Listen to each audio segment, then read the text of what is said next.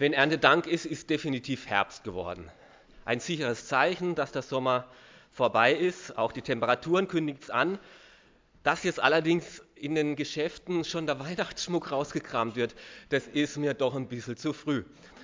Was da allerdings jetzt kommt, das wissen wir auch schon von den Jahren zuvor. Jetzt wird wieder eine Werbeflut kommen mit Prospekten und allem Möglichen, was jetzt äh, versucht wird zu verkaufen, das Weihnachtsgeschäft einzuleiten.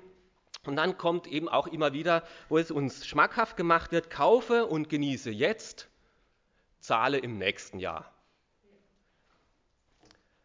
Kredite zu 0%, Leasingraten, Ratenzahlungen dass das auf Dauer nicht gut geht, sollte zumindest in den letzten Jahren uns jetzt bewusst geworden sein, wenn man Griechenland anschaut. Auf Dauer kann man halt nicht nur am Strand liegen und meinen, die anderen zahlen das.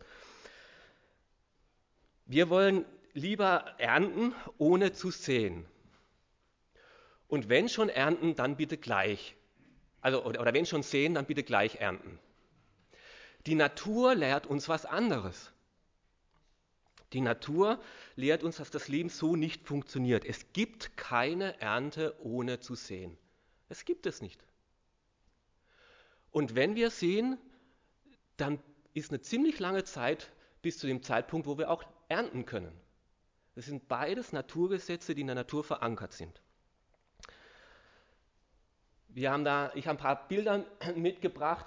Sonnenblume, schön zum Genießen. Aber vor allem geht es darum, dass da drin Samenkörner verborgen sind, nämlich die Sonnenblumenkerne. Die Sonnenblumenkerne, die erzeugen uns dann so etwas Wunderbares, dass wir in der Früh dann ein gutes Vollkornbrot zum Essen haben oder Müsli oder sowas. Ja, also das hier ist ein etwas größerer Kürbis. Normalerweise, äh, normalerweise schauen die eher so aus. Normale Größe Kürbisse, in Kürbissen, wenn man die jetzt aufschneidet, sind auch Kürbiskerne drin. Man kann zwar das Markfleisch verwenden für eine gute Suppe, aber zu der Suppe können dann auch schon die Kerne und die Kerne können helfen uns dann wieder eben äh, Kürbiskernöl zu erzeugen oder eben äh, zu rösten. Trauben, da sind auch solche blauen Trauben da. Trauben kann man zu verschiedenen Dingen verarbeiten zu Wein natürlich, aber auch zum Beispiel zur Schokolade, Traubenschokolade oder eben zum Käse dazu. Aber auch in den Trauben sind Kerne drin. Und eigentlich die Kerne sind dazu da, dass man sie wieder in den Boden pflanzt und aus diesen Kernen, diesen kleinen Kernen, wird dann wieder so ein Weinstock, an dem dann wieder neue Früchte wachsen können. Getreide, schöne Felder, die jetzt abgeerntet sind, in dem aus ein so einem Samenkorn wird wieder so ein Halm, wo wieder 40, 80 bis 100 Körner, neue Körner drin sind. Aus diesen Körnern kann man dann verschiedene Sorten von Mehl äh, machen, aus diesem Mehl dann eben verschiedene Produkte, wie zum Beispiel eben äh, Gebäck oder, Nudeln oder Müsli oder äh, eben alle verschiedenen guten Sachen. Aber wenn wir jetzt das ganze Getreide, was wir jetzt dieses Jahr geerntet haben, einfach für diese Produkte verwenden würden, dann ging es uns dieses Jahr gut. Nur nächstes Jahr oder übernächstes Jahr. Wenn wir nichts mehr einsehen in den Boden, dann wird fürs nächste Jahr auch nichts mehr da sein. Aber ein gewisser Teil der Ernte muss zurückgehalten werden, muss bewahrt werden, um dann wieder in den Boden gegeben werden, um wieder zu keimen, damit wieder auch im nächsten Jahr eine reiche Ernte entstehen kann. Und wenn wir heute Erntedank feiern, dann können wir nur deswegen feiern, weil im Frühjahr Leute gesät haben. Wir können heute nur Trauben, Äpfel, Gemüse genießen, weil andere von dem, was sie hatten, etwas losgelassen, abgegeben haben und auf Hoffnung gesät haben. Und das ist nicht nur ein Naturgesetz, das ist auch ein geistliches Prinzip, von dem Jesus im, Kapitel, im Johannesevangelium Kapitel 12 ab Vers 20 redet. Ich habe heute keine PowerPoint dabei. Ihr müsst heute die Bibel selber aufschlagen. Hinten gibt es noch welche. Ähm, Konrad, wer möchte, könntest du vielleicht noch verteilen. Wir befinden uns im Johannesevangelium, die ab in dem Kapitel 12, ab dem Vers 20. Unter denen, die zum Fest nach Jerusalem hinaufgezogen waren, um anzubeten, befanden sich auch einige Leute nicht jüdischer Herkunft. Sie wandten sich an Philippus, der aus Bethsaida in Galiläa stammte, und baten ihn, Herr, wir möchten gerne Jesus kennenlernen. Philippus ging zu seinem Freund Andreas und teilte ihm das mit, worauf Andreas und Philippus gemeinsam zu Jesus gingen und es ihm sagten. Jesus aber gab ihnen zur Antwort, die Zeit ist gekommen, wo der Menschensohn in seiner Herrlichkeit offenbar werden wird. Ich sage euch, wenn ein Weizenkorn nicht in die Erde fällt und stirbt, bleibt es ein einsames äh, Korn. Wenn es aber stirbt, dann bringt es viel Frucht. Wem sein eigenes Leben über alles geht, der verliert es. Wer aber in dieser Welt sein Leben loslässt, der wird es für das ewige Leben in Sicherheit bringen. Wenn jemand mir dienen will, dann muss er mir auch nachfolgen. Und da, wo ich bin, wird auch mein Diener sein. Wer mir dient, den wird der Vater ehren. Mein Herz ist jetzt voller Angst und Unruhe. Soll ich sagen, Vater, rette mich von dem, was vor mir steht? Nein, denn jetzt ist die Zeit da, jetzt geschieht das, wofür ich gekommen bin. Vater, offenbare du die Herrlichkeit deines Namens. Und da sprach eine Stimme aus dem Himmel, ich habe es getan und werde es auch wieder tun. Soweit mal. Der Text. Ohne Sterben kein Leben. Wir hatten vor zwei Wochen auch ein ähnliches Paradoxon in der Predigt. Freiheit durch Abhängigkeit war da das Thema. Und das Bild war damals von, vom Klettern. In einer gefährlichen Welt, in einem Klettergarten erlebst du die maximale Freiheit, indem du dich völlig abhängig machst von einem Seil. Nur dann, wenn du eine Sicherung hast, kannst du dich da halbwegs sicher und äh, entspannt bewegen. Und heute ist ein ähnliches Paradoxon. Leben durch Sterben und da ist das Bild, die Anschauung des Samenkorn. Ohne, beim Samenkorn ist es so, ohne Sterben gibt es kein neues Leben. Aber auch bei Jesus war es so, ohne Sterben gibt es kein ewiges Leben. Und auch bei uns, seinen Nachfolgern, ist es so, ohne Sterben kein neues Leben. Fangen wir mit dem Samenkorn an. Vers 24. Ich versichere euch, ein Weizenkorn muss in die Erde ausgesät werden. Wenn es dort nicht stirbt, wird es alleine bleiben, ein einsames Samenkorn. Sein Tod aber wird neue Samenkörner hervorbringen, eine reiche Ernte des neuen Lebens. Wie geht es da so einem Samenkorn, was da vom letzten Jahr übrig geblieben ist. Das war in einem Sack oder auf einer Halde. Mit anderen Gleichgesinnten zusammen, trocken, warm, angenehm, im Frieden. Und dann kommt so ein brutaler Bauer, so ein Gärtner und nimmt von diesem Samen und drückt es in feuchte Erde. Da ist es jetzt alleine, ist es ungemütlich, ist es kalt, unbequem, und es wird so schlimm, dass das Samenkorn stirbt. Aber durch diesen Tod entsteht was Neues, da wachsen Keime in diesem Samenkorn. Gerade wenn es stirbt, kommt wieder neues Leben und quillt was hervor, erst da unscheinbar, ganz lange unsichtbar, bis es dann durch die Erdkruste bricht und dann an Größe und Stabilität und Festigkeit gewinnt, bis es zum Schluss dann 80, 90, 100-fach wieder neue Samenkörner hervorbringt. Und zu Erntedank dürfen wir uns freuen über die vielfältige Frucht, von der wir vorhin was gehört haben. Aber zu Erntedank muss uns auch bewusst sein, das, was wir heute ernten, ist nur deswegen da, weil andere gesät haben vor uns. Und weil andere auf Hoffnung gegeben haben und geleistet haben und gestorben sind. Wertvollen Samen nicht verkaufen und nicht ja, zu Geld zu machen, zurückzuhalten, das kostet was. Zuerst einmal ist es Verlust, zuerst mal ist es Aufgeben, ist es Hingabe und Opfer und ist es Sterben. Schöner wäre es doch für das Samenkorn ge gewesen, im sicheren Haufen zu bleiben. Und dann passiert erstmal ganz lange nichts. Man investiert und investiert und weiß nicht, ob es Frucht bringt. Man investiert auf Hoffnung, in der Zuversicht, es wird doch wohl was aufgeben. Eines Tages wird es Frucht bringen. Und Jesus sagt nun, das ist nicht nur ein Prinzip in der Natur, sondern es ist auch ein geistliches Prinzip. So ist es. Vers 25. Wer sein Leben in dieser Welt liebt, der wird es verlieren. Wer sein Leben in dieser Welt gering achtet, der wird es zum ewigen Leben bewahren. Es ist ein geistliches Naturgesetz. Das Prinzip ist, entweder bleibe ich im Haufen, unausgesät, verschone mich, verschone mein Leben, denke nur an mich, mit der Folge, dass ich allein bleibe und keine Frucht bringen werde. Oder ich bin bereit, mich vom Gärtner dorthin setzen zu lassen, wo er es will, und in die Ernte zu fallen oder in die Erde zu fallen, mein eigenes Leben gering achten, bereit zu sein zu sterben, in dem Vertrauen, dass der Gärtner weiß, was Sache ist und gut ist, und in dem Vertrauen, dass eines Tages das Frucht bringen wird.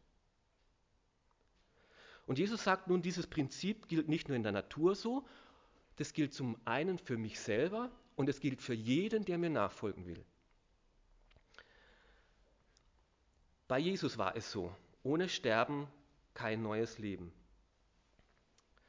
Wie war denn die Situation damals, in der Jesus jetzt eben das erst, äh, diese Worte gesagt hat? Jesus war auf dem Höhepunkt seiner Karriere zu dem Zeitpunkt. Das ist gerade so Kapitel 12 im Johannesevangelium. Davor, im vorhergehenden Kapitel, hat Jesus seine göttliche Macht gezeigt, indem er Lazarus vom Tod zum Leben auferweckt hat. Und viele waren dadurch überzeugt worden, Jesus ist der Messias. Und viele sind ihm nachgegangen. Und das hat sich dann auch darin gezeigt, in dem, dem triumphalen Einzug in Jerusalem. Tausende haben ihn bejubelt, der Juden, und haben auf ihn gewartet und haben ihm zugejubelt. Und jetzt in unserem Text lesen wir nicht nur die frommen Juden, die eh schon vorprogrammiert waren, auch die Griechen sind jetzt auf Jesus aufmerksam geworden und auch die Griechen aus anderen Nationen, von anderen Ländern kamen jetzt und wollten Jesus persönlich kennenlernen. Einige Griechen, heißt es in Vers 20, die zum Passa nach Jerusalem gekommen waren, wollten Jesus persönlich kennenlernen. Ist das nicht super? Ein echter Hype und Jesus die Leute kommen von selbst und sind begeistert. Die Leute kommen, wollen Jesus anbeten. Die Leute kommen, wollen ihn kennenlernen, ihn persönlich kennenlernen. Und jetzt war die Frage, startet Jesus jetzt durch mit einer internationalen Karriere? Internationaler Redner auf großen Kongressen. Das war jetzt das Thema. Und Jesus gibt die ernüchternde Antwort, wenn ein Weizenkorn nicht in die Erde fällt und stirbt, bleibt es ein einsames Korn. Wenn es aber stirbt, dann bringt es viele Frucht. Wer sein Leben über alles geht, der wird es verlieren. Wer aber in dieser Welt sein Leben loslässt, der wird es für das ewige Leben in Sicherheit bringen. Und Jesus sagt hier, Begeisterung für mich ist gut, aber viel zu wenig. Staunen und bejubeln, das reicht einfach nicht. Interesse an mir, an Jesus ist gut, aber zu wenig kommen und Fragen stellen, sich für mich interessieren, ist einfach viel zu wenig. Wer mir nachfolgen will, für dem erwarte ich und verlange ich viel, viel mehr. Wer sein Leben erhalten will, der wird es am Ende verlieren. Und das gilt nicht nur für ihn, hat er gesagt, für mich, für Jesus, sondern für jeden, der mir nachfolgen will. Jesus erwidert, das sagt dann in Vers 23, die Zeit ist gekommen, wo der Menschensohn in seiner Herrlichkeit offenbar wird. Ja, das klingt ja noch ganz gut. Die Zeit ist gekommen, wo der Menschensohn, also ich, Jesus, Gottes Sohn, in seiner Herrlichkeit offenbar wird. Jetzt wird meine Herrlichkeit offenbar. Das kündigte er jetzt an. Also bis dahin ist ja noch alles offen. Aber wie definiert ihr jetzt, wie seine Herrlichkeit offenbar wird? Ich werde über die Erde erhöht werden und ich werde dann alle zu mir ziehen. Jesus deutete damit an, auf welche Weise er sterben wird. Seine Herrlichkeit wird nicht dadurch offenbar, dass jetzt Gott kommt und Jesus auf den Thron setzt, sondern dass er am Kreuz erhöht wird und für alle zur Schau gestellt wird. Nicht dadurch, dass Jesus jetzt groß herauskommt, sondern dass er sein Leben selbstlos hingibt für rebellische Menschen, um sie zu retten. Die Herrlichkeit zeigt sich ganz anders, wie wir das erwarten, wie sich Herrlichkeit zeigen müsste. Bei uns, wir denken, dann zeigt jemand seine Macht oder seine Größe, seinen Reichtum, seine Pracht. Und wenn jemand seine Herrlichkeit zeigt, dann sagt er einfach nur, das ist zu tun und dann müssen die anderen kuschen und machen. Oder dann ruft man jemand an und wenn jemand eine Macht hat, dann öffnen sich die Türen. Und wenn einer mit Pracht und Herrlichkeit kommt, dann ist der rote Teppich auszurollen. So ist unsere Vorstellung, wie sich Herrlichkeit zeigt. Bei Gott ist es ganz anders. Gott offenbart seine Herrlichkeit ganz anders. Nicht, dass er selbst groß rauskommt und seine Macht zur Schau stellt und alle, die sich ihm widersetzen, niedermacht. Im Gegenteil, er zeigt seine Herrlichkeit in der Bereitschaft, ganz klein und demütig zu werden. Gott zeigt seine Herrlichkeit in seiner Güte und Gnade und Barmherzigkeit. Schon im Alten Testament sehen wir das. Als Mose gebetet hat, weil das ganze Volk so gemurrt hat, und hat er gesagt, Gott, zeige deine Herrlichkeit. Und dann hat Gott gesagt, ich will vor deinem Angesicht all meine Güte vorübergehen lassen. Das war seine Antwort. Ich will vor deinem Angesicht meine Güte vorübergehen lassen. Ich setze dich in eine Höhle rein. Ich tue dich überdecken. Ich gehe an dir vorbei. Aber du kannst mir erst von hinten ein, ein ganz wenig von meiner Güte sehen. Gott zeigt nicht seine Macht, nicht seine Gewalt, sondern seine Güte. Darin, in der Güte, zeigt sich Gottes Herrlichkeit. Und an diesem Kreuz offenbart sich Gottes Herrlichkeit, weil an keinem Ort sich mehr Güte, mehr Barmherzigkeit, mehr Gnade, mehr Mitgefühl, mehr Erniedrigung gezeigt hat.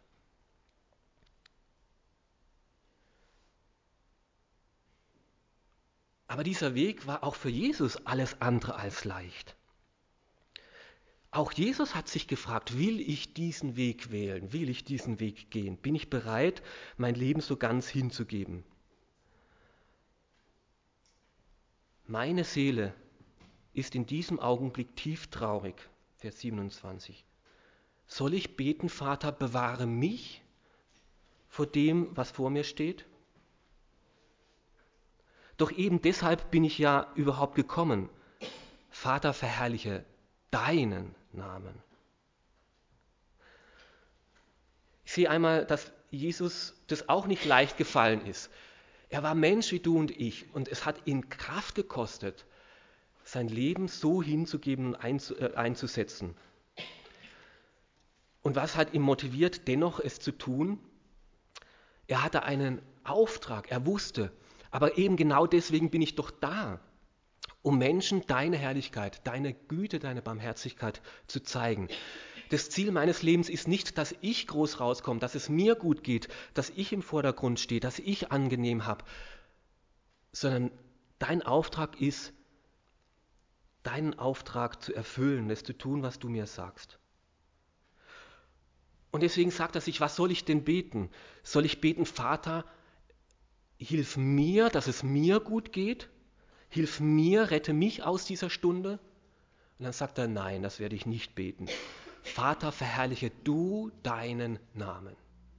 Egal was das heißt. Und das Gleiche hat Jesus dann seinen Jüngern beigebracht im Vater unser. Unser Vater im Himmel, geheiligt werde dein Name, dein Reich komme, dein Wille geschehe, wie im Himmel so auf Erden. Und da hat Jesus uns nicht beigebracht oder wir beten nicht, geheiligt werde mein Name, mein Reich soll gebaut werden, mein Wille geschehen. Und wie ich es will hier auf der Erde, so sollst du es Gott im Himmel tun.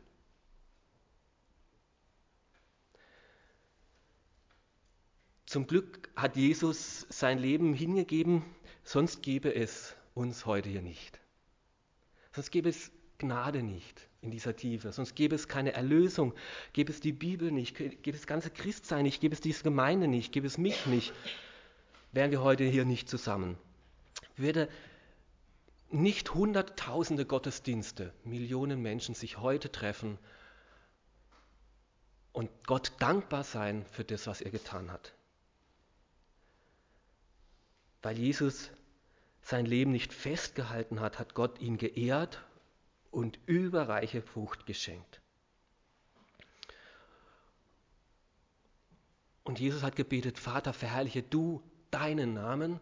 Und die Antwort war auch gleich da. Der Vater hat gesprochen aus dem Himmel, da sprach eine Stimme vom Himmel, ich habe ihn schon verherrlicht und ich werde es wieder tun.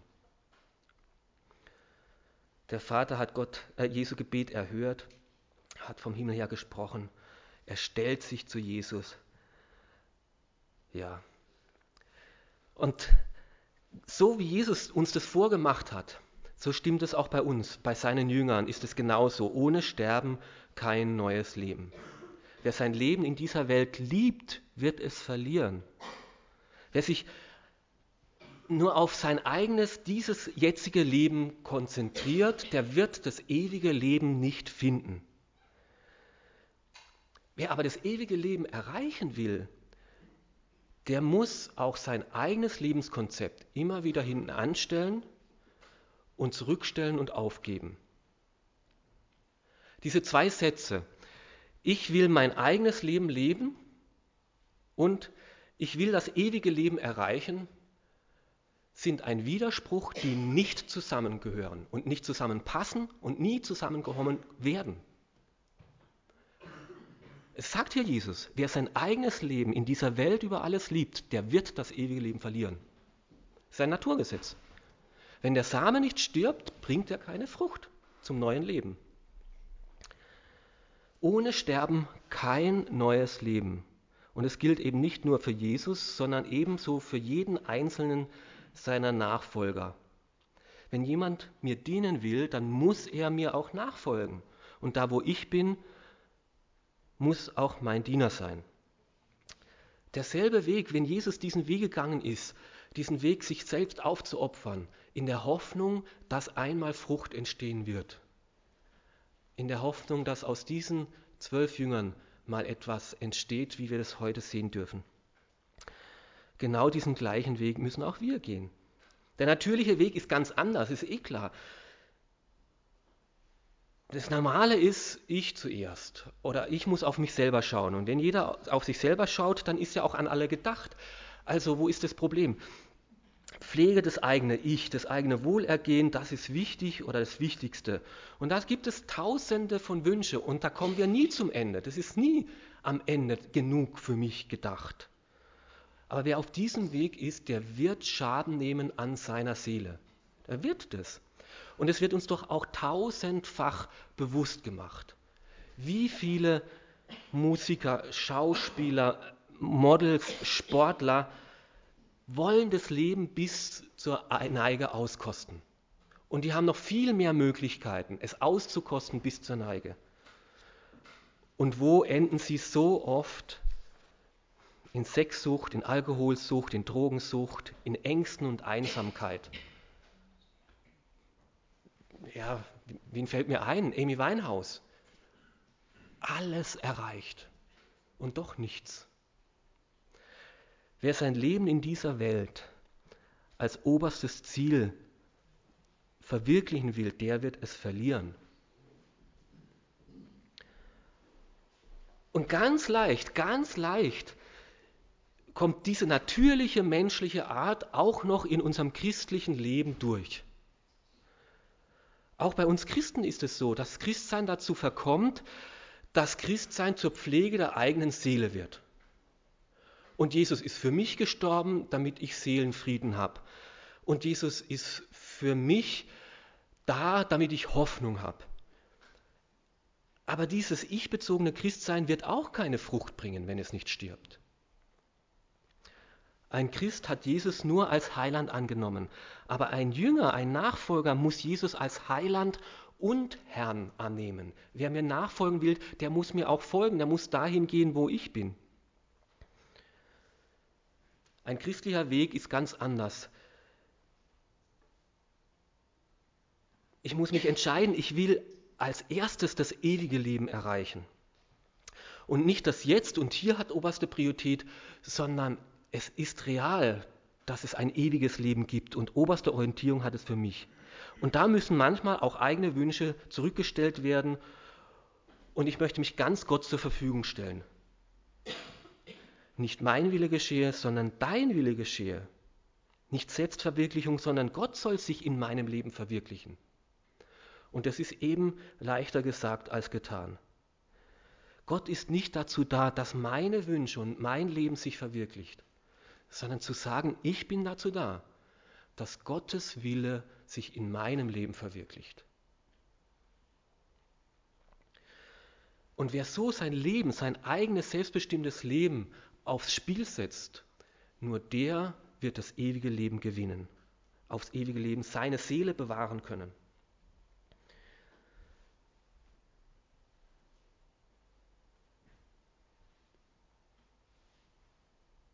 Und so ist die Frage, die wir uns ständig stellen müssen, bin ich da, wo Jesus ist? Und tue ich das, was Jesus tut? Egal, wo Jesus gerade hingeht, egal, wo Jesus mir jetzt bewusst macht, da möchte ich sein, da möchte ich an Jesus dranbleiben. Und wenn es ein ungemütlicher Ort ist, da gehöre ich hin. Ich möchte an Jesus dranbleiben.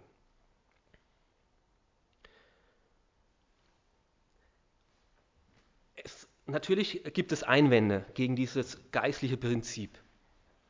Hat Jesus nicht auch gesagt, und es stimmt im gleichen Evangelium, zwei Kapitel davor, ich bin gekommen, dass sie Leben haben, ein Leben in Überfluss. Und das hat er auch gezeigt bei seinem ersten Wunder, Hochzeit zu Kana.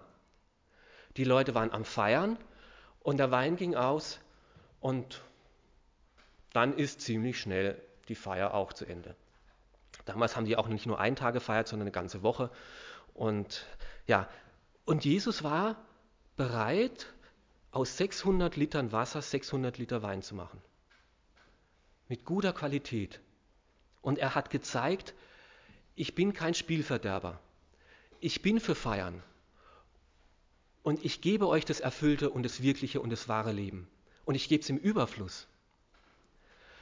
Aber dieses überfließende, dieses erfüllte Leben entfaltet sich erst in der Hingabe, indem die Jünger mit Jesus dahin gegangen sind, indem die Jünger mit Jesus dort geblieben sind, indem die Jünger das gemacht haben, was Jesus gesagt hat, füllt diese Krüge jetzt mit Wasser, obwohl das irrational ist.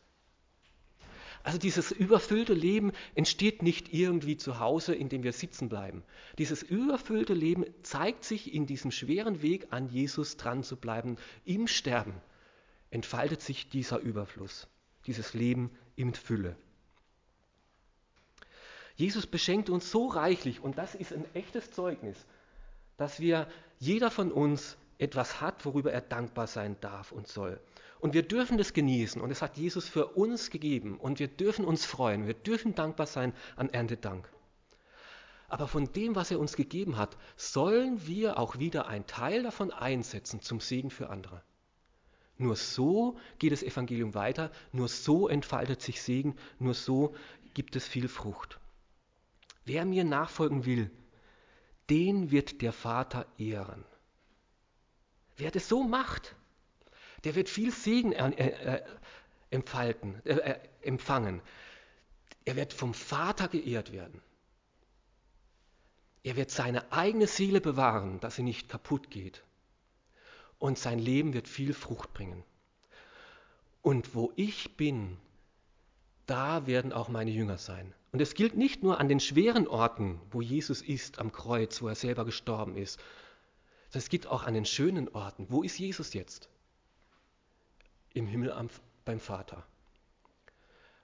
Und es ist eine Verheißung. Wer mir nachfolgt, wo ich bin, dort werden auch meine Jünger sein.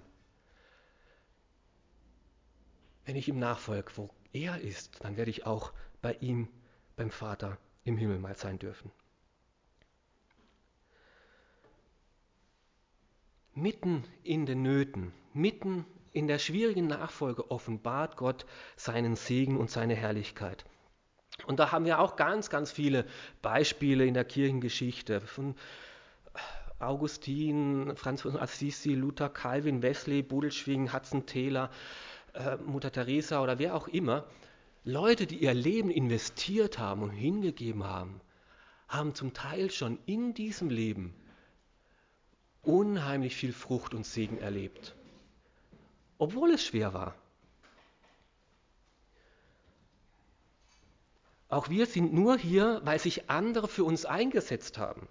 Wäre die Marie Wieder und der Rudi Wieder nicht vor 50 Jahren, hätten ihr Leben aufgegeben in der Schweiz, wäre diese Gemeinde nie entstanden.